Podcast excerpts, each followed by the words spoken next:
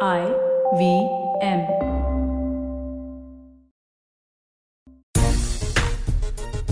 नमस्कार, खेल नीति पर आपका स्वागत है। मैं हूँ राजीव मिश्रा। आज दो बेहद खास मेहमान हमारे साथ हमारे साथ सबा करीम भाई हैं, हमारे साथ अयाज भाई हैं, और इनसे आज चर्चा हम साउथहैम्पटन में चल रहे वर्ल्ड टेस्ट चैंपियनशिप फाइनल के तीसरे दिन की करेंगे। और चौथे दिन क्या कुछ रणनीति होनी चाहिए भारतीय टीम की इस टेस्ट मैच में बने रहने के लिए, उस पर बातचीत करेंगे। क्योंकि टेस्ट मैच के तीसरे दिन जो कुछ हमें देखने को मिला उससे कतई संतोष नहीं होगा, ना तो क्रिकेट फैंस को, ना ही हमारे क्रिकेट एक्सपर्ट्स को, क्योंकि पहले जो कैरेक्टर टेस्ट मैच के दूसरे दिन भारतीय बल्लेबाजों ने दिखाया था, वो कैरेक्टर बिल्कुल नदारत नज़र आया टेस्ट मैच के तीसरे दिन। बहुत ही गैर जिम्मेदाराना बल्लेबाजी हुई और उसके बाद जब गेंद को हवा में स्विंग कराना चाहिए था, गेंद को आगे पिच करने की बात की जा रही थी, तब बहुत शॉर्ट पिच गेंदबाजी की गई। नतीजा ये कि न्यूजीलैंड को एक अच्छा स्टार्ट मिल चुका है। 101 रन पे दो विकेट उनके गिरे हैं और भारतीय स्कोर से वो सिर्फ़ 116 रन पीछे हैं और दो सबसे एक्सपीरियंस बैट्समैन न्यूजीलैंड के इस समय क्रीज पर है रॉस टेलर और कप्तान केन विलियमसन। ऐसे में क्या कुछ रणनीति होगी भारतीय टीम की इस पर बातचीत करेंगे? क्या कुछ गड़बड़ियाँ भारतीय टीम ने की जिसकी वजह से एक समय ऐसा लग रहा था कि इस टेस्ट मैच की ड्राइविंग सीट पे वो बैठ सकते हैं? वहाँ से कैसे अचानक न्यूजीलैंड ने उनको बिना टिकट पकड़ लिया और ऐसा लग रहा है बस से ही उतार दिया अभी तो हाल फ़िलहाल। तो इसमें भी बातचीत करेंगे कि ये बस अब दोबारा से कैसे भारतीय टीम पकड़ेगी जो उनको ट्रॉफी तक लेके जाएगी। अयाज भाई हमेशा सभा भाई पे मैं पहली बॉल डाल देता हूँ। आज मैं आपसे ही डालना चाहूँगा क्योंकि आप लगातार कई वर्ल्ड कप आपने कवर किए हैं और वर्ल्ड कप फाइनल्स में क्या कुछ टेंशन होती है उसको भी आपने देखा है। और जिस तरह से ये टेस्ट मैच अभी तक गया है पहला दिन बारिश दूसरे दिन रनों की बारिश की शुभमन गिल और रोहित शर्मा ने तीसरे दिन विकेट्स की बारिश हमें देखने को मिली। कुल मिला के बारिश पीछा नहीं छोड़ रही है और टेस्ट मैच के चौथे दिन की अगर हम बात करें तो फिर बारिश की आशंका है। लेकिन इन सबके बीच में जो भारतीय क्रिकेट फैंस हैं जो हमारे एक्सपर्ट्स हैं वो तो ये उम्मीद लगा रहे हैं कि विकेट्स की बारिश ज़रूर देखने को मिल जाए जैसा कि हमने तीसरे दिन के पहले सेशन में देखने को देखा था। देखिए मेरे ख्याल से मैच बहुत ही टेंटलाइजिंगली पॉइंट यानी बड़ा काटे का टक्कर मुझे नज़र आ रहा है क्योंकि लास्ट ओवर में जैसे हमने देखा एक विकेट मिली कॉनवे आउट हुए और वो थोड़ा सा बैलेंस बना दिया है मैच में। अगर एक ही विकेट गिरती न्यूजीलैंड की तो मेरा मानना है कि वो काफ़ी आगे होते हैं इस मैच में। अभी भी थोड़ा आगे हैं खास करके आठ विकेट बाकी है। विलियमसन है क्रीज पर। रॉस टेलर यानी सबसे जो इनका दिग्गज बैटिंग पैर है न्यूजीलैंड का वो अब मिडिल में है। लेकिन जिस तरह से इंडिया का हशर हुआ 146 पर तीन विकेट इंडिया की जब प्ले शुरू हुआ कल और फिर लगातार विकेट्स गिरी। एक बड़ी विकेट कोहली की गिरने से कोहली की विकेट जाने से तबाही मच गई जैसा हमने देखा। क्योंकि पंत आउट हो गए ऋषभ। और कुछ गलत स्ट्रोक्स भी खेले लेकिन दाद देनी होगी काइली जेमिसन की। जिस तरह से उन्होंने गेंदबाजी की सभा तो शायद खेले भी है ऐसे गेंदबाजों को के जोएल गानर कर्टली एम्ब्रोज छह फुट आठ इंच जो उनकी तो कद है और जो डिलीवरी जो बॉल आती है लीप के साथ अगर आप देखें तो दस ग्यारह फुट से आ रही है। ऐसी गेंदबाजों को खेलना आसान नहीं होता है। अगर वो सही जगह पे लैंड हो और जेमिसन की खास बात यही थी कि वो वर्सिटाइल बॉलर नज़र आ रहे हैं। आगे भी डाल रहे हैं सीम मूवमेंट निकाल रहे हैं स्विंग कर रहे हैं शॉर्ट गेंद भी कर रहे हैं शॉर्ट ऑफ़ लेंथ से उठाते हैं गेंद को। लेकिन बोलने का मतलब ये है कि अगर हम एक या दो जल्दी विकेट पहला सेशन जिस तरह से इंडिया का आ, कल बिल्कुल खलल मच गई जो प्लान थे उनके वैसा ही कुछ अगर हम करते हैं पहले सेशन में पहला सेशन बहुत क्रूशल है। अगर न्यूजीलैंड पहला पहला सेशन निकाल लेती है केवल एक ही विकेट खोकर तो they will be on top लेकिन अगर इंडिया तीन तीन या चार विकेट निकाल लेती है तो फिर बहुत ही एक जैसे कहते हैं ना कि कुछ भी हो सकता है इस, इस मैच में। सभा भाई, अब क्योंकि जो वीडियोस हैं, हमेशा आप मैच के बाद जाके एनालिसिस करते हैं, क्या भारतीय टीम ने एनालिसिस किया होगा? भारतीय अरुण ने एनालिसिस किया होगा? कहाँ पे जेमिसन ने बॉल डाली? कहाँ पे टीम सऊदी ने डाली? बोल्ड कैसे आगे बॉल पिच कर रहे थे? क्या ये बातें हुई होंगी जो हमारे तेज गेंदबाज हैं? क्योंकि कल जो हम देख रहे थे, बहुत निराशा हो रही थी कि हम भारतीय तेज गेंदबाजों को बहुत हाईली रैंक करते हैं। वर्ल्ड का बेस्ट बॉलिंग अटैक मानते हैं बट जब कंडीशन आपकी हेल्पफुल है तो आप ना तो गेंद को स्विंग कराने में बिल्कुल सक्षम नहीं थे। अब ये सीम बॉलर्स हैं, ये हम सब जानते हैं। टीम चुनने में आपको लग रहा है थोड़ी सी मिस्टेक हुई है कंडीशन के हिसाब से, या आपको लग रहा है इंप्रूवमेंट हो सकती है वीडियोस देख के अगर आप आगे बॉल पिच करते हैं तो अभी भी बॉल को स्विंग कर सकते हैं। ना, मुझे तो ये लग रहा है राजीव, के मैच खत्म हुआ होगा, उसके करीब एक दो घंटे के बाद एक बॉलर्स की मीटिंग ज़रूर हुई होगी। बिल्कुल ये विकेट ये ये डिसाइड करेगा मैच का आउटकम बॉलिंग अटैक के ऊपर किस तरह के हमारे किस तरह से हमारे गेंदबाजों गेंदबाज आने वाले समय में, में बॉलिंग करते हैं। देखिए लेंथ में परिवर्तन करना उतना आसान नहीं होता है। ये कहना हम लोग के लिए बहुत आसान है कि अगर कोई सीम बॉलर है जिसकी लेंथ गुड लेंथ है या फिर back of that good length area है उसको अचानक आप कह दे कि आपको बॉल ऊपर करनी उतना आसान होता नहीं है। तो मुझे पूरा विश्वास है कितना अनुभव है हमारे तीनों पेस बॉलर्स के, के के पास कि इन्होंने इसके बारे में प्रैक्टिस ज़रूर की होगी। इनको भली भांति मालूम है कि हमें बॉल ऊपर डालना है। अनफॉर्चुनेटली कल वो देखने को मिला नहीं। तो अगर आप अगर आप फिर से वही वही पिक्चर दिखाएँगे इन तीनों पेस बॉलर्स को ये देखिए आपने लेंथ डाली है ये आपको लेंथ करनी थी करनी चाहिए। तो मुझे पूरा विश्वास है कि आज के मैच में वो लेंथ में परिवर्तन ज़रूर देखने को मिलेगा। जेमिसन के बारे में आया सवा भाई हम्म। जो आपने लेंथ की बात की आपको लग रहा है थोड़ा सा टीम सिलेक्शन में मिस्टेक हुई फिर तो तीनों एक तरह के गेंदबाज आपने खिला दिए सीम बॉलर्स हैं। एक स्विंग बॉलर रखना चाहिए था आपको चाहे उमेश यादव होते या सिराज होते तो बेहतर विकल्प होते और शायद वेराइटी भी आपके पास थोड़ी डिफरेंट होती। देखिए राजीव ये बात से मैं आप, आपकी बात से मैं थोड़ा बहुत सहमत हूँ पर उमेश यादव और मोहम्मद सिराज भी out and out swing bowler नहीं है दोनों के दोनों सीम बॉलर ही हैं। मैं ये कह रहा हूँ कि काइल जेमिसन और नील वैगनर ये दोनों स्विंग बॉलर नहीं है ये दोनों सीम बॉलर हैं। जैसे कि आयाज ने कहा कि वो वो वो आपको वेराइटी चाहिए आपको मल्टी डायमेंशनल बॉलर होना पड़ेगा कंडीशंस के हिसाब से। अगर कंडीशंस कंड्यूसिव है स्विंग बॉलिंग करने के, के लिए तो आपको फुल लेंथ बॉल डालनी होगी अगर वो डोसाइल ट्रैक है वहाँ आपको आपको back of good length hit करना होगा। तो इस तरह का, का मल्टी डायमेंशनल अप्रोच बहुत ज़रूरी है एक पेस बॉलर से जो कि हमारे पेस बॉलर्स में कल के मैच में देखने को नहीं मिला पर मुझे उम्मीद है कि वो अप्रोच आज ज़रूर देखने को मिलेगा। अयाज भाई आप जो बात कर रहे थे हाइट वाले बॉलर्स की छह फुट आठ इंच तो मुझे सडनली इंग्लैंड के डेरिक प्रिंगल याद आ गए। उनके हाथ में भी बॉल कंचे जैसा लगता था। कई वेस्ट इंडीज के फास्ट बॉलर्स भी है जो बहुत हाइट से बॉल गिराते थे और अक्सर उनके हाथ में बॉल कंचा जैसा दिखता था। अब हाइट वाले बॉलर्स अगर बॉल आगे पिच करने लगते हैं तो बहुत डिफ़िकल्ट हो जाता है खेलना क्योंकि शॉर्ट पिच आपको पता है करेंगे। क्या इसका फ़ायदा जेमिसन उठा गए? उन्होंने बहुत जल्दी लर्न कर लिया कि हम बॉल आगे डालेंगे।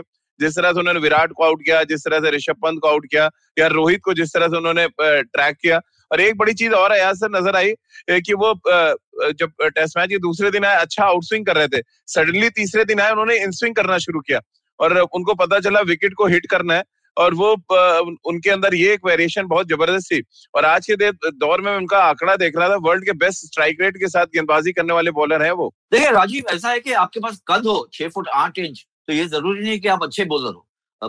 यू नो उसके लिए दो चीज़ चाहिए। ये एक एडवांटेज है कि आप इतने कद से बॉलिंग करते हैं और इतने हाइट से आते हैं तो बैट्समैन वैसे ही परेशान परेशान हो जाएगा खास करके तेज गेंदबाज के खिलाफ क्योंकि रिएक्शन टाइम बहुत कम है। आपको जो एडजस्टमेंट करना पड़ता है वो बहुत ही नैनो सेकंड में करना पड़ेगा। लेकिन जैसे आपने डायरेक्ट ट्विंगल के बारे में बताया डायरेक्ट ट्विंगल कोई खास उनका परफॉर्मेंस नहीं रहा। हालाँकि लंबे कद के थे इंटरनेशनल क्रिकेट में उनका परफॉर्मेंस बहुत ही बिलो मीडियोकर बिलो एवरेज है।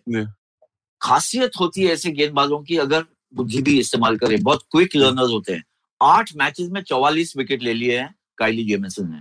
ये आठवां मैच उनका चल रहा है। छह फाइव विकेट हॉल छह फाइव विकेट हॉल और जिस तरह से आप बताया कि वो किस तरह से क्विकली एडजस्ट करते हैं एक तो सहारा है उनको केन विलियमसन जैसे खिलाड़ी का जो बहुत ही सोचते हैं बहुत ही मेजर्ड कैप्टन है बहुत ही इंस्पायरिंग कैप्टन और टैक्टिकली बहुत साउंड है। तो किस तरह से गेंदबाज डालने और जो कलेक्शन है उनके पास बोलर्स का Tim Southee Trent Boult Neil Wagner ये सब ये न्यूजीलैंड के बॉलर्स हम भूल जाते हैं कि टिम हम्म। साउदी के पास 300 विकेट है। ट्रेंट बोल्ट के पास लगभग 300 विकेट है। नील वैगनर 200 200 विकेट से ज़्यादा लिए तो कितना तजुर्बा है। और काइली जेमिसन एक जैसे नया गेंदबाज आता है तो बहुत कुछ सीखने को मिलता है।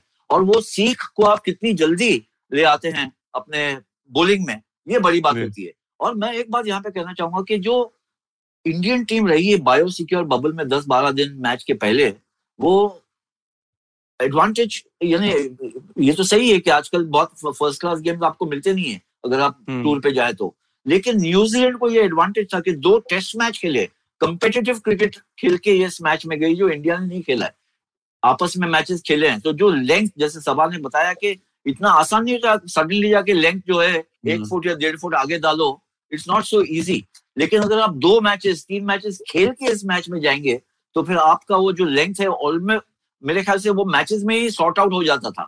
तो ये थोड़ा सा एडवांटेज न्यूजीलैंड को मिला है। ये ये कहने का मतलब नहीं है कि ये इंडियन बॉलर्स अच्छे नहीं है और कुछ कर नहीं सकते मेरे ख्याल से आज हम शायद सुधार देखेंगे स्विंग के लिए कोशिश होगी और देखते हैं किस तरह से उनको कुछ सफलता मिलती है नहीं। लेकिन लंबे हाइट के गेंदबाज की अगर बात हो रही है सभा भाई तो फिर तो ईशांत शर्मा को बहुत इफ़ेक्टिव हो जाना चाहिए। फिर वही आ जाता है कि प्रोसेस क्या है आपका? आप कितनी जल्दी सीखते हैं? अब ईशांत शर्मा ने कभी उस लेंथ पे बॉल आपने भी इतने साल से आप देख रहे हैं ईशांत शर्मा को। वो पर्टिकुलर लेंथ जहाँ से बॉल को आप मूव करा सकते हैं, बहुत कम वो डालते हैं। अब जमीसन ने इतनी जल्दी लर्न कर लिया और वही ईशांत शर्मा थे कल बिल्कुल ऑफ़ कलर लग रहे थे। हालाँकि एक विकेट उनको जाते जाते मिल गया। जो सबसे इम्प्रेसिव गेंदबाजी की वो मोहम्मद शमी थे। थोड़ा उन्होंने कोशिश की कम से कम आगे डालने की। एक जो सभा भाई बड़ी इंपॉर्टेंट फैक्टर मैंने देखा कि इंडियन बॉलर्स को जो बहुत स्विंग हो रहा था वो विकेट कीपर के पास जाके हो रहा था ना कि बैट्समैन के पास। ये ये क्या रीजन था? क्या लेंथ बैक ऑफ़ लेंथ डाल रहे थे? इस वजह से है कि बॉल इतना जब कीपर के हाथ में जा रहा था यानी वो कीपर का टेस्ट ले रहे थे बनस्पत बल्लेबाजों के बैक ऑफ़ लेंथ आप आप बॉल आप अगर बॉल डालेंगे राजीव तो फिर बॉल को थोड़ा वक्त हो, चाहिए होता है स्विंग करने के लिए। और ऐसे भी इंग्लिश कंडीशन में एक बार बॉल जो विकेट को क्रॉस कर लेती है तो बहुत ज़्यादा वॉबल होता है। और इसी वजह से हर एक कीपर्स को परेशानी हुई है पहले भी इसके इसके पहले भी। बॉल को स्विंग कराने के लिए थोड़ा बहुत आपको वक्त देना होता है हवा में तभी तो बॉल तैरेगी। और यही परेशानी हुई है कल हमारे पेस बॉलर से। मोहम्मद शमी के बारे में एक बात कहनी होगी जितना अच्छा सीम प्रेजेंटेशन उनका है अभी भी मॉडर्न डे पेस बॉलर्स में किसी का भी नहीं है। तो मैं हम्म। आशा यही कर रहा हूँ कि उस सीम प्रेजेंटेशन के साथ अगर बॉल वो थोड़ी बहुत ऊपर डालेंगे तो खुद बखुद उनको इतनी ज़्यादा स्विंग मिलेगी कि वो अनप्लेबल हो जाएँगे इस विकेट पर Correct. और यही प्रयास करना होगा मोहम्मद शमी को ईशांत शर्मा और जसप्रीत बुमराह का सीम प्रेजेंटेशन उतना अच्छा नहीं अगर हम कंपेयर करें हम्म। मोहम्मद शमी के साथ तो इन तीनों में से सबसे ज़्यादा स्विंग अगर कोई करा सकता है वो है मोहम्मद शमी क्योंकि क्योंकि उनकी सीम प्रेजेंटेशन इतनी अच्छी है मुझे लगता है विराट कोहली को इसके बारे में ध्यान देना होगा और उनको सही तरह से उनका इस्तेमाल करना होगा। तभी मुझे लगता है कि जिस तरह का कोलैप्स हमें न्यूज़ हमारी टीम को देखने को मिला है, वो जल्द से जल्द विकेट जो है, वो हम न्यूजीलैंड टीम का भी ले सकते हैं। बिल्कुल, कल मैं जो सभा भाई कह रहे हैं, उसी को मैं थोड़ा बैक करते हुए दिखाना चाहूँगा। ये सीम पोजीशन रहती है जब मोहम्मद शमी गेंद को रिलीज़ करते हैं। हमने कल ईशान शर्मा की देखा, कभी वो सीम ऐसे गिर रहा था। कभी एकदम फ्लैट हो जा रहा था कभी कभी तो लग रहा था कि वो क्रॉस सीम गेंद डालने की कोशिश कर रहे हैं। सेम वही हाल जसप्रीत बुमराह का था। उनका बॉल कभी इस इस शाइनिंग पार्ट पे गिर रहा था, कभी इस शाइनिंग पार्ट पर वो बड़ा क्लोजली वॉच कर रहा था। और सभा भाई ने जो कहा, बिल्कुल ठीक था कि जब तक आप सीम पे बॉल पिच नहीं करेंगे और आगे नहीं करेंगे, ना तो आपको लैटरल मूवमेंट मिलेगा और ना ही पिच से मिलेगा। और ये एक बड़ा फ़र्क था जो काइले जेमिसन ट्रेंट बोल्ड और सऊदी ने करके दिखाया। अया सर कैसे आप देख रहे हैं? अब आगे मैच जाता है क्योंकि दो लेफ़्ट हैंडर्स बड़ी परेशानी होते हैं भारतीय टीम के लिए। हमने जब जब देखा लेफ़्ट हैंडर ओपनिंग बैट्समैन है, हमको अपनी लेंथ एडजस्ट करने में बड़ी दिक्कत होती है। कल एक और चीज़, अया सर, बड़ी प्रिडिक्टेबल नज़र आई लेफ़्ट हैंडर्स के अगेंस्ट कि हम शुरुआत से राउंड द विकेट आ गए। हमारे तीनों तेज गेंदबाज जैसे ही आए, वो राउंड द विकेट आ गए। आपको प्रिडिक्टेबल नहीं होना चाहिए मुझे जो लग रहा है कि आप एक एक दो ओवर डालें ओवर द विकेट आप अपने आप को सेट कर लें। कल वो एक बड़ी चीज़ नज़र आई जिससे उन्होंने लग रहा था कि लैथम और कॉनवे को सेट कर दिया। ऑफ़ स्टम्प के बाहर से आप अंदर लाने की कोशिश कर रहे हैं। सडनली एक आध बार बॉल बाहर भी गया लेकिन ओवरऑल प्रिडिक्टेबल हो गए थे हम लैथम और कॉनवे के अगेंस्ट देखिए दो चीज़ हुई। एक तो यह है कि आपकी लाइन जो है वो प्रिडिक्टेबल हो गई। इस वजह से कॉनवे और लैथम दोनों ने हालाँकि वेल लेफ़्ट बहुत अच्छा किया उन्होंने। जजमेंट जो है बहुत अच्छा दिखाया क्योंकि लाइन प्रिडिक्टेबल थी और दूसरी बात जो सभा ने बात की और आपने भी बात की कि गेंद इतनी लहराई नहीं स्विंग मूवमेंट हम्म, इतना नहीं था। आप इतना इजीली वेल लेफ़्ट नहीं कर सकते अगर आप गेंद स्विंग करवा रहे हैं। कुछ बाहर जा रही है कुछ अंदर आ रही है अगर अंदर आने का खतरा है तो आप इतना इजीली वेल लेफ़्ट नहीं करते फिर आपको खेलना होगा। हम्म। और खेलेंगे तो आप मौके बनते हैं आपके एज मिले या कुछ हो। जहाँ तक सीम पोजीशन का सवाल है जैसे आपने बताया कि एक्चुअली डिपेंड करता है रिस्क पोजीशन पे। जहाँ तक मेरी मेरी और शमी का रिस्क पोजीशन मेरे ख्याल से लाजवाब है। अगर आपको कहीं तुलना करना है किसी न्यूजीलैंड बॉलर्स की तो टिम साउदी की भी वैसी रिस्क पोजीशन होती है ही द लेट आउट स्विंगर और वो बहुत हिलाया उन्होंने गेंद को। हालाँकि उनको विकेट्स नहीं मिली। पहले hmm. पहले स्पेल में उन्होंने थोड़े से वेबर थे इनएक्यूरेट थे लेकिन उनका सीम उनका भी पोजीशन सीम सीम पोजीशन बहुत अच्छा होता है। मुझे लगता है कि लाइंस लाइन जो है आपको थोड़ी वेरी करनी होगी। गेंद ज़रूर थोड़ा कम से कम दो फुट आगे डालना होगा। अगर स्विंग मूवमेंट और अगर स्विंग मूवमेंट नहीं मिलेगा आपको तो मुझे लगता है कि आपको इतनी सक्सेस नहीं मिल सकती इतनी आसानी से। जी। क्योंकि कोई बॉलर नहीं है जो इस हाइट से गेंदबाजी डाल रहे हैं जैसे जेमिसन डाल रहे थे। उनचास ओवर का खेल हुआ सभा भाई और एक सौ एक रन बनाया न्यूजीलैंड ने। अब इसमें पॉजिटिव चीज़ अगर हम ढूँढने जाए तो ये है कि हमने रन नहीं दिए। अभी भी लगभग दो के आसपास का उनका रन रेट नज़र आ रहा है। ये क्या अच्छा साइन आप देख रहे हैं क्योंकि जितने फास्ट बॉलर्स हैं, उनका जो इकोनॉमी रेट है, वो तो अच्छा है, लेकिन स्ट्राइक रेट हमें तो स्ट्राइक रेट चाहिए टेस्ट क्रिकेट में कि आपका स्ट्राइक रेट कैसा है। मैं देख रहा था, ईशांत शर्मा का बारह ओवर में उन्नीस रन दिए हैं। बुमराह ने ग्यारह में चौतीस, सबसे महँगे वो साबित हुए। फिर शमी ने ग्यारह में उन्नीस दिए, अश्विन ने बारह में बीस दिए। बुमराह का ऑफ़ कलर होना सबक थोड़ा परेशानी का सबब है, क्योंकि पिछले एक साल से जब से वो इंजरी से आए वो वो जो अंदर उनका अच्छा आता था वो नहीं आ रहा है। जो सीम करता था फिर एक जो सीधा उन्होंने डेवलप किया दक्षिण अफ्रीका में मैंने देखा जोहानिसबर्ग में कैसी उन्होंने गेंदबाजी की थी। वो चीज़ें अचानक गायब हो रही है। क्या एक फास्ट बॉलर के करियर में होता है या या आपको लग रहा है इंजरी की वजह से थोड़ा सस्पेक्ट हो गए वो अपने रनअप में भी? आए कल मैं रनअप भी उनका देख रहा था वो सस्पेक्ट सा लग रहा था थोड़ा। अब देखिए एक फास्ट बॉलर के करियर में कई सारे उतार चढ़ाव तो आएँगे और इस समय मुझे ऐसा लग रहा है कि जसप्रीत बुमराह के साथ भी कुछ वही हो रहा है। जो एफिकेसी उनकी थी पहले उस तरह से इफ़ेक्टिव गेंदबाजी अभी वो नहीं कर पा रहे हैं। अभी भी मुझे लगता है थोड़ा बहुत वो टेंटेटिव है। आपने इसके पहले रिस्क पोजीशन की बात की। जब पेस बॉलर एंशियस हो जाते हैं तो बहुत कुछ ट्राई करने लगते हैं। तब उनको रिस्क पोजीशन जो है वो थोड़ा बहुत गड़बड़ हो जाता है। जैसे यहाँ से अगर आपको रिस्क पोजीशन ऐसे हो जाएगा इसका मतलब है कि बॉल की जो रिलीज़ है वो सीम पर नहीं होगी। फिर बॉल वो हवा में क्रॉस सीम की तरह निकलता है तो फिर उससे आपको फ़ायदा मिलता नहीं है। तो बुमराह के साथ भी कुछ वही हो रहा है। मुझे लगता है थोड़ा और संयम के साथ उनको गेंदबाजी करने की ज़रूरत है। थोड़ा जो फोकस है वो होना चाहिए कि मुझे लेंथ पर बॉल डालनी है, मेरी सीम पोजीशन सही होनी चाहिए, ज़्यादा कुछ ट्राई करने की आवश्यकता है नहीं। चूँकि बुमराह के पास इतने सारे वेरिएशन हैं, कई बार आप इतने ज़्यादा उत्तेजित हो जाते हैं विकेट लेने के लिए, विशेष करके ऐसे कंडीशंस में कि आप बहुत कुछ ट्राई करने लगते हैं। आपकी जो स्टॉक डिलीवरी उस पर आप विश्वास दिखाएँ, उसी पर आप फोकस करें, तभी आपको सफलता मिलेगी। क्योंकि ये जो मैच हो रहा है, ये ये ये ये बैटल ऑफ़ पेशेंस है राजीव जो टीम जो बल्लेबाज बहुत जल्दी अपना पेशेंस खो देगा उसका मतलब है कि उसको वापस जाना होगा। जिस बल, जिस बल्लेबाज के पास लंबे समय तक कंसंट्रेशन पावर्स होंगे पेशेंस के साथ खेलने की खेलने का वो जज्बा होगा वही खिलाड़ी इस विकेट पर टिक सकता है। और यहाँ पर हम शतक की उम्मीद नहीं कर रहे हैं। जो खिलाड़ी यहाँ पर अपने टीम के लिए साठ सत्तर रन भी बना ले उसका भी जो वैल्यू है बहुत ज़्यादा होने वाला है। जी। और आया सर, जो आपने बात की कि इंग्लैंड में खेलने का फ़ायदा वो नज़र भी आया कि कॉन्वे ने, जिन्होंने दोहरा शतक लगाया लॉर्ड्स में, फिर अस्सी रन की पारी बर्मिंगम में हाफ़ सेंचुरी लगा दी अब उन्होंने यहाँ पे, बहुत टेस्टिंग कंडीशंस में। कैसे आप आप देख रहे हैं, जो न्यूजीलैंड के बाकी बचे बैट्समैन हैं, उन्होंने क्या लेसन लिया होगा, जिस तरह से टॉप ऑर्डर खेला? और क्या न्यूजीलैंड के जहन में ये होगा, या सर, कि जो कुछ भारतीय टीम के साथ घटा है, वो आपके साथ भी हो सकता है? यानी कि जो चौथे दिन का पहला सेशन है वहाँ पे अगर थोड़ी सी बदली हुई रणनीति के साथ गेंदबाजी हुई तो एक टेस्टिंग पीरियड होगा न्यूजीलैंड के बल्लेबाजों के लिए। बेशक राजीव देखिए ये बैट्समैन की विकेट है नहीं। जैसे सवाल ने कहा कोई वो तो साठ सत्तर कह रहे हैं। मैं कह रहा हूँ कि आप चालीस पचास भी बनाते हैं तो बहुमूल्य है वो। बहुत अब तक के एक हाफ़ सेंचुरी हुई है पूरी मैच में और वो कॉन्वे की थी। एक तो फ़ायदा ये है न्यूजीलैंड को कि दो टेस्ट मैचेस खेल के आए। बहुत अंतर है। आप टेस्ट मैच खेले या फ़र्स्ट क्लास मैच खेले और नेट प्रैक्टिस करें। नेट प्रैक्टिस और कंपेटिटिव मैच में ज़मीन आसमान का फ़र्क होता है। माइंड सेट किस तरह से बदलता है आप अपने आप को जो जो कहते हैं ना कि फाइन ट्यूनिंग जो होती है वो फाइन ट्यूनिंग न्यूजीलैंड में नज़र आई जो इंडिया में नज़र नहीं आई ना बैटिंग में ना बॉलिंग में। अब मौका है इंडिया को क्योंकि दो मैचेस दो दो दिन का खेल हो गया है। उन्होंने भी देखा है कि पिच किस तरह से खेल रही है गेंदबाजी किस तरह से करना है।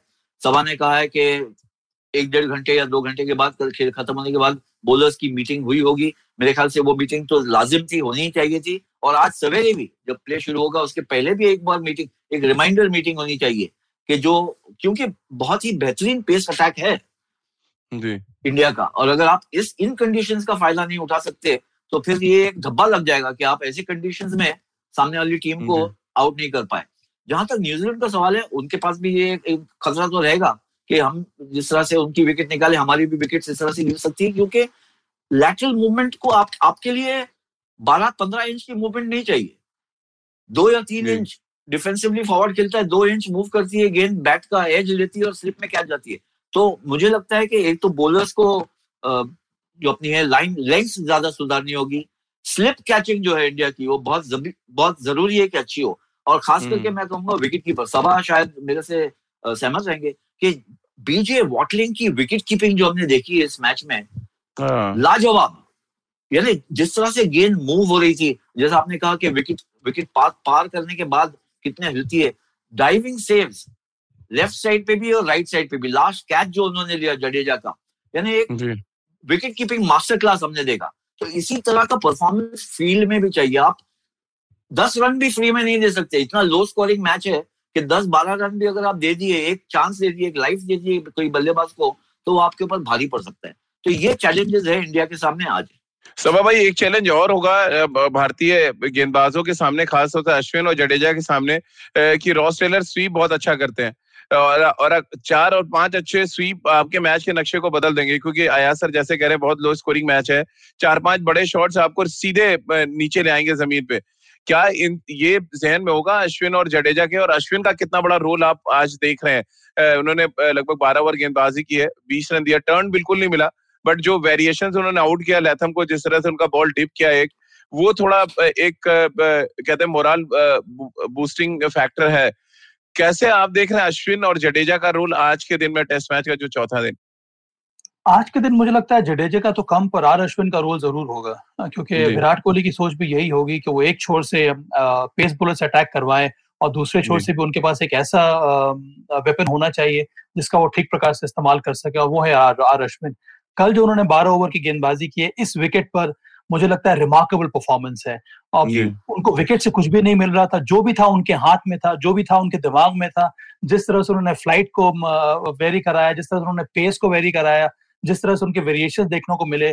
केन विलियमसन भी राजीव वो बहुत ज़्यादा सस्पेक्ट है आर अश्विन के हाँ। विरुद्ध। कल मैं उनको वॉच कर रहा था। हाँ कि उतना आसान नहीं है उनके लिए आर अश्विन के सामने खेलना तो। और ये मुझे लगता है कि विराट कोहली को भी ध्यान देना होगा कि केन विलियमसन खुलकर नहीं खेल सकते आर अश्विन को। क्योंकि उनको पता है कि बहुत ज़्यादा इंटेलिजेंट बॉलर है। इसके दिमाग में क्या जा रहा है? आ, किस माइंडसेट के साथ वो बॉलिंग करे वो क्या सोच रहे हैं? किस तरह से विकेट लेना है? ये सब भापना बहुत मुश्किल है। तो मुझे लगता है कि पेस बॉलर्स का और आर अश्विन का रोल आज बहुत ज़्यादा महत्वपूर्ण होगा। भारत को इस मैच में अगर वापस वापस आना है तो। और ज़रूर निश्चित रूप से भारत वापस आ सकता है इस मैच में। जो जो न्यूजीलैंड की जो बल्लेबाजी है वहाँ पे कोई बड़ा नाम नहीं है। रॉस टेलर और केन विलियमसन को अगर हम हटा दें तो उनके पास हेनरी निकल्स हैं। उन्होंने जो पहला टेस्ट मैच खेला था लॉर्ड्स में वहाँ पर उन्होंने अच्छी पारी खेली है। ग्रिटी क्रिकेटर्स हैं। अब कभी भी न्यूजीलैंड को ऐसा नहीं हो सकता है कि भी अब तो दो तीन विकेट गिर गए अब तो हम इनको जल्दी से समेट लेंगे। ऐसा होने वाला नहीं है। काइल जेमिसन भी अच्छी बल्लेबाजी करते हैं। तो मुझे लगता है कि जब तक कि आप इनके दस विकेट ना ले ना, ना ले लें आपको चैन से सांस लेने की आवश्यकता नहीं है। पूरा मैच को इस टीम को ऑल आउट करें फिर आप आप वापस सोचेंगे दूसरी पारी हमें खेलना हमें क्या हमें किस प्रकार से खेलना है। पर इस समय जो फोकस है वो होना चाहिए कि जल्द से जब हम अर्ली विकेट ले लें ताकि थोड़ी बहुत हमें राहत की सांस मिले। सभा भाई मैं, मैंने जो सवाल आपसे किया था बींग और स्पिनर क्या आपके जहन में होगा कि वर्ल्ड के one of the best sweep shot खेलने वाला रॉस टेलर है सामने? जो मिड विकेट पे भी छक्के मारते हैं स्क्वायर लेग पे भी मारते हैं और आड़े शॉट्स खेलने में महारत रखते हैं। और ये आज शायद न्यूजीलैंड की बड़ी रणनीति होगी स्पिनर्स का अगेंस्ट हम देखें आड़े शॉट्स खेलते हुए क्योंकि टर्न नहीं है पिच में। क्या ये इफ़ेक्टिव शॉट होगा जिससे बचना पड़ेगा भारतीय स्पिनर्स को? ज़रूर राजीव। रॉस टेलर का सबसे ज़्यादा प्रोडक्टिव शॉट स्पिनर के विरुद्ध वो है उनका स्वीप शॉट क्योंकि वो बॉटम हैंड का इस्तेमाल करते हैं। और उनके पास वो रिमार्केबल एबिलिटी है कि स्वीप शॉट को कहीं से भी कहीं खेल सकते हैं। ऑस्टम के बाहर से भी लेंथ को बहुत जल्दी पिक करते हैं। उनका जो एरिया है जो जो रेंज है स्वीप शॉट का वो right from mid wicket to you know square leg या फिर फाइन लेग की तरफ़ होता है। तो उसके उसके ऊपर ज़रूर ध्यान देना होगा। पर हमने देखा है कि होम सीरीज़ में पहले टेस्ट मैच के बाद जिस एफिकेसी के साथ आर ने गेंदबाजी की थी वहाँ पर इंग्लैंड के प्लेयर ज़्यादा स्वीप शॉट खेल नहीं पाए थे। तो कुछ इसी उसी प्रकार की स्ट्रेटजी के साथ रॉस टेलर को भी गेंदबाजी करनी होगी। या sir being a captain Virat Kohli का बड़ा टेस्ट है क्योंकि लो स्कोरिंग मैच न्यूजीलैंड को अच्छा स्टार्ट मिल चुका है एक प्लेटफॉर्म अच्छा है। यहाँ से फ़ील्ड प्लेसमेंट कैसी आप करते हैं? आपको अटैक और डिफेंस का मिश्रण भी रखना पड़ेगा साथ आपको रन भी बचाने हैं और साथ ही आपको विकेट्स के लिए भी जाना है। कैसे आप देख रहे हैं एज ए कैप्टन क्योंकि एक सेटवा मैच वो खेल रहे हैं as a captain highest test matches में कैप्टन कैप्टनसी करने वाले वो खिलाड़ी बन गए कैसे एज ए कैप्टन कितना बड़ा नव टेस्ट आप देख रहे हैं विराट का? बहुत बड़ा टेस्ट है क्योंकि लो स्कोरिंग मैच है और world cup world world test championship final है। अगर आप आंकड़े देखें तो सबसे सफल कैप्टन है विराट कोहली इंडिया के लिए। उनके चक्कर में और कोई नहीं है। लेकिन जहाँ तक टूर्नामेंट जीतना है आईसीसी टूर्नामेंट जीतना है अब तक कोई इनके पास ट्रॉफी है नहीं अपने कबर्ड में रखने के लिए। हम्म। तो ज़रूर वो चाहेंगे कि ये मैच जीते। और ये चैलेंजिंग इसलिए है क्योंकि कैप्टनसी टैक्टिक्स इसमें ऐसे मैच में कैप्टन का इन्वॉल्वमेंट बहुत ज़्यादा होता है। जो इंटरवेंशन होता है कैप्टन का। क्रिकेट एक हम्म। बहुत ही अलग गेम है। बाकी आप फ़ील्ड स्पोर्ट्स देख लें उनमें उसमें कैप्टन का कोई ज़्यादा रोल नहीं होता है। हॉकी हो या फुटबॉल हो वगैरह वगैरह। यहाँ पर आप हर ओवर के बाद फ़ील्ड चेंज कर सकते हैं। हर ओवर के हर गेंद के बाद अगर आप चाहें तो, तो हम्म। किस तरह से आप असेस करते हैं? किस तरह से आप परखते हैं? बैट्समैन को सिचुएशन को बॉलर को बॉलर के माइंडसेट में क्या चल रहा है? क्या आप जाके उनसे शब्द कहेंगे? कि वो ज़्यादा बेहतर करे किस तरह जैसे हमने कल देखा विलियमसन ने और वैगनर ने किस तरह से रहाने को आउट करा कराया। शॉर्ट गेंद फील्डर जहाँ पर फील्डर पोजीशन किया वहीं पर रहाने ने पुल शॉट खेला।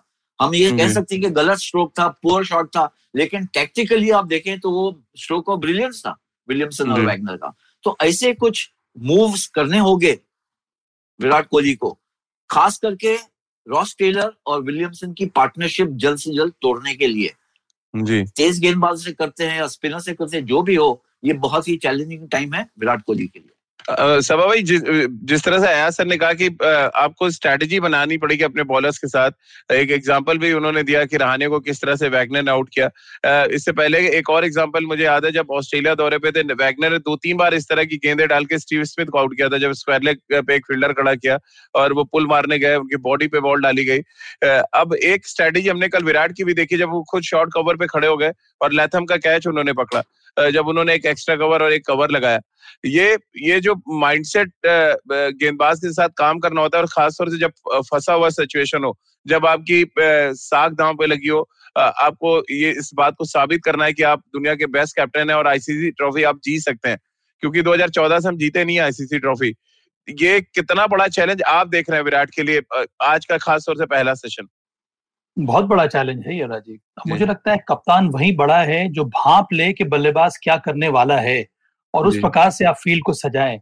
जैसे कि कल विराट ने किया टॉम लेथम के विरुद्ध उनको पता चल गया था कि आर अश्विन जब गेंदबाजी कर रहे हैं तो टॉम लेथम थोड़ा बहुत रेस्टलेस हो रहे हैं। वो ड्राइव करना चाह रहे थे। उस एक ओ- एक ओवर के पहले उन्होंने फिर से ड्राइव लगाया था। उसी वजह से उन्होंने वहाँ पर अप- अपने आप को लाके रखा और फिर आर अश्विन को को बहुत ज़रूरी है कि बॉलर भी आपको बैक करे। तो ये जो कॉम्बिनेशन है बॉलर और कप्तान का वो बहुत ज़्यादा आवश्यक है।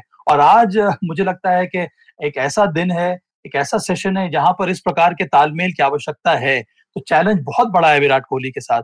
क्योंकि उनके सामने है दो बहुत ज़्यादा अनुभवी खिलाड़ी केन विलियमसन और फिर रॉस टेलर इन दोनों का विकेट अगर भारत जल्दी ले लेता है तो मुझे लगता है कि भारत फिर से वापसी आसानी से कर सकता है इस टेस्ट मैच अभी भी मुझे लगता है कि इवन स्टीवंस है गेम बहुत बड़ा चैलेंज है दोनों टीमों के लिए। पर ये पहला सेशन डिसाइड करेगा। मुझे लगता है बहुत हद तक आउटकम इस टेस्ट मैच का। आया सर, क्योंकि हमेशा टेस्ट क्रिकेट में सेशन की बात हम करते हैं। अभी तक पाँच सेशन हुए दूसरे दिन दो सेशन हुए, उसके बाद बैड लाइट की वजह से खेल रुका। थोड़ा सा तीसरे सेशन में गेम हुआ था। कल तीनों सेशन हुए। अब आप तीनों सेशन का एनालिसिस करें। तो क्या निकल कर सामने आता है? पॉजिटिव इंडिया के लिए क्या आप देख पा रहे हैं यहाँ से कि क्या कुछ वो अच्छा कर सकते हैं जहाँ से वो ट्रॉफी तक पहुँचे न्यूजीलैंड तो अच्छा कर रही है हम सब जान रहे हैं। भारतीय टीम के लिए क्या कुछ पॉजिटिव आपको नज़र आया? देखिए मेरे ख्याल से कंडीशंस जो है वो एक एक सबसे बड़ी सहायता है फील्डिंग साइड के लिए। क्योंकि कंडीशन में कोई सुधार ज़्यादा आया नहीं और जो वेदर फोरकास्ट है ये नहीं है कि बहुत सारी धूप होगी और विकेट जो है सेकी जाएगी और इजी खेल लेगी। वैसा होने वाला नहीं है। अगर ओवर ओवरकास्ट कंडीशन रहे तो सबसे ज़्यादा आपको हेल्प आपके गेंदबाजों को हेल्प उसी से लेना होगा। और उसके साथ साथ मेरे ख्याल से तीन चीज़ें हैं और मैं अंग्रेज़ी में कहूँगा कि तीन चीज़ें हैं। आपके पास जो हुनर है स्किल्स है वो दोनों टीम वो तो खैर ज़ाहिर है ही वो एक्सप्रेशन हम्म। उसका आता है। लेकिन डिसिप्लिन डिटर्मिनेशन और डिज़ायर ये तीनों चीज़ें बहुत ज़रूरी है दोनों ही टीम के लिए बल्लेबाजों के लिए भी और गेंदबाजों के लिए भी। अगर आप जैसे कहीं आप जैसे रॉस टेलर की बात कर रहे थे तीन चार बाउंड्री लगा दिए अगर वो स्वीप खेलते हुए तो क्या आपकी डिसिप्लिन बॉलिंग की डिसिप्लिन जो है अगर वो नीचे हो जाती है फिर तो वो चढ़ जाएँगे हावी हो जाएँगे आप हाँ, आपके पास डिटर्मिनेशन नहीं रहा तो आपके डिसिप्लिन पे आएगा ही असर। आपके पास अगर डिज़ायर नहीं हुआ तो आपका डिटर्मिनेशन और डिसिप्लिन दोनों जो है बिखर जाएगा। तो ये बहुत ज़रूरी है मेरे ख्याल से कि आप कंडीशंस का पूरा फ़ायदा उठाए। एक तरह से बॉडी लैंग्वेज की, की तो बात करने की ज़रूरत है नहीं वो विराट कोहली है इन चार्ज तो बॉडी लैंग्वेज तो स्ट्रांग रहेगी। लेकिन उसके साथ हाँ, साथ आपको आया सर discipline भांगड़ा भी कर- चाहिए। जब जब पार्टनरशिप हो रही थी तो विराट कोहली भांगड़ा भी कर रहे थे स्लिप में खड़े होकर तो ये ये भी ये भी बॉडी लैंग्वेज हमने देखा है कि उनको फ़र्क नहीं हाँ। पड़ रहा है। हाँ, नहीं मेरे ख्याल से वो बताना चाहते हैं बॉलर जी। बैट्समैन को भी कि देखें हम इतने टेंशन में नहीं है। भले ही आपकी पार्टनरशिप हो रही है लेकिन इस पिच पे हमको भरोसा है कि हम वापस आकर कुछ कर कुछ ना कुछ कर सकते हैं। और मेरे ख्याल से जो दूसरी विकेट गिरी कॉन्वे की you know just at the around the close of play वो बहुत बैलेंस रिस्टोर कर दिया। अगर 101 पर एक विकेट होती है और 101 से 101 पर दो हो गई अब रॉस टेलर बिल्कुल जैसे न्यू बैट्समैन है अभी तक सेटल नहीं हुए। तो ये बहुत फ़र्क पड़ सकता है अगर जल्दी विकेट मिले। पहले घंटे में अगर आप दो विकेट भी निकाल लेते हैं तो बहुत गेम में जो है एक बदलाव आ जाएगा। सबा भाई, भांगड़ा कर पाएँगे? विराट कोहली आज के नहीं एक्चुअल भांगड़ा। वो देखिए, दिखावे वाला भांगड़ा तो अलग है, जब आप दर्शकों के लिए कर रहे हो, आप अपने गेंदबाज, जैसा आया सर कह रहे गेंदबाज और अपनी टीम को भी दिखाने के लिए कि ठीक है, कोई टेंशन नहीं है। बट एक्चुअली दिल से भांगड़ा, तभी होगा जब आप आपकी टीम वापस आए मैच में। तो ये भागना कितना पॉसिबल लग रहा है? देखिए राजीव अगर हमारे गेंदबाजों ने आज अच्छी गेंदबाजी नहीं की तो सभी तीन पेस बॉलर्स को विराट कोहली ड्रेसिंग रूम में भागना ज़रूर कराएँगे। विराट कोहली को भागना करने के लिए बहुत ज़रूरी है कि वो डिसिप्लिन के साथ गेंदबाजी हो। और आज बहुत कुछ निर्भर कर रहा है हमारे पेस क्वार्टेट के ऊपर। और आज इन तीनों पेस बॉलर्स को दिखाना है कि जो अनुभव है उसको किस प्रकार से इस्तेमाल किया जाए। ईशांत शर्मा सौ टेस्ट मैच मोहम्मद शमी के पास इतना ज़्यादा अनुभव है बुमराह के पास इतने ज़्यादा इतना ज़्यादा पोटेंशियल है। तो इन तीनों को मिलजुल कर आज अच्छी गेंदबाजी करनी होगी। तभी मुझे लगता है कि विराट कोहली के साथ साथ पूरी टीम भांगड़ा करेगी। और सबसे पहले आप भांगड़ा करेंगे राजीव। राजू और राजकुमार सर को भी कराएँगे थोड़ा भांगड़ा हाँ। फिटनेस के लिहाज से। चलिए बहुत बहुत शुक्रिया सभा भाई और अया सर आप दोनों का। और एक अच्छी बात यह कि आपके जो बैकड्रॉप इसमें बुक्स बड़ी ढेर सारी नज़र आ रही। तो ये दर्शाता है कि दो क्रिकेटिंग बड़े क्रिकेटिंग ब्रेन से आज बात कर रहे थे और इसीलिए टाइम का पता भी नहीं चला। क्योंकि हमेशा कहते हैं किताब आपके सच्चे साथी होती है वो आपको बहुत कुछ सिखाती है। अयाज सर तो किताब पढ़ते हैं सभा भाई के बारे में भी आपको बता दें बहुत ढेर सारी बुक्स पढ़ने के शौकीन है और बहुत बड़ा कलेक्शन है उनके पास। इसमें भी एक दिन डिटेल में बात करेंगे कि टॉप फाइव बुक अया सर की कौन सी है और सबा भाई की कौन सी है क्रिकेट के मैदान से। तो आप जुड़िया खेल नीति के साथ हर शाम साढ़े सात बजे और जब तक ये टेस्ट चैंपियनशिप चल रही है, तब सुबह नौ बजे लाइव आप हमारे साथ जुड़ सकते हैं आईवीएम के यूट्यूब चैनल और आईवीएम के फेसबुक पेज पर। इसके अलावा आप मेरे साथ भी जुड़ सकते हैं, अपने सवाल भेज सकते हैं एट द रेट राजीव मेश पर। इसके अलावा खेल नीति का हर एपिसोड आप सुन सकते हैं IVM app podcast dot com पर, गाना स्पोटिफाई सावन गूगल पॉडकास्ट या आई आईवीएम पॉडकास्ट के अलग अलग नेटवर्क पर। आप सभी का बहुत बहुत शुक्रिया हमारे साथ जुड़ने के लिए।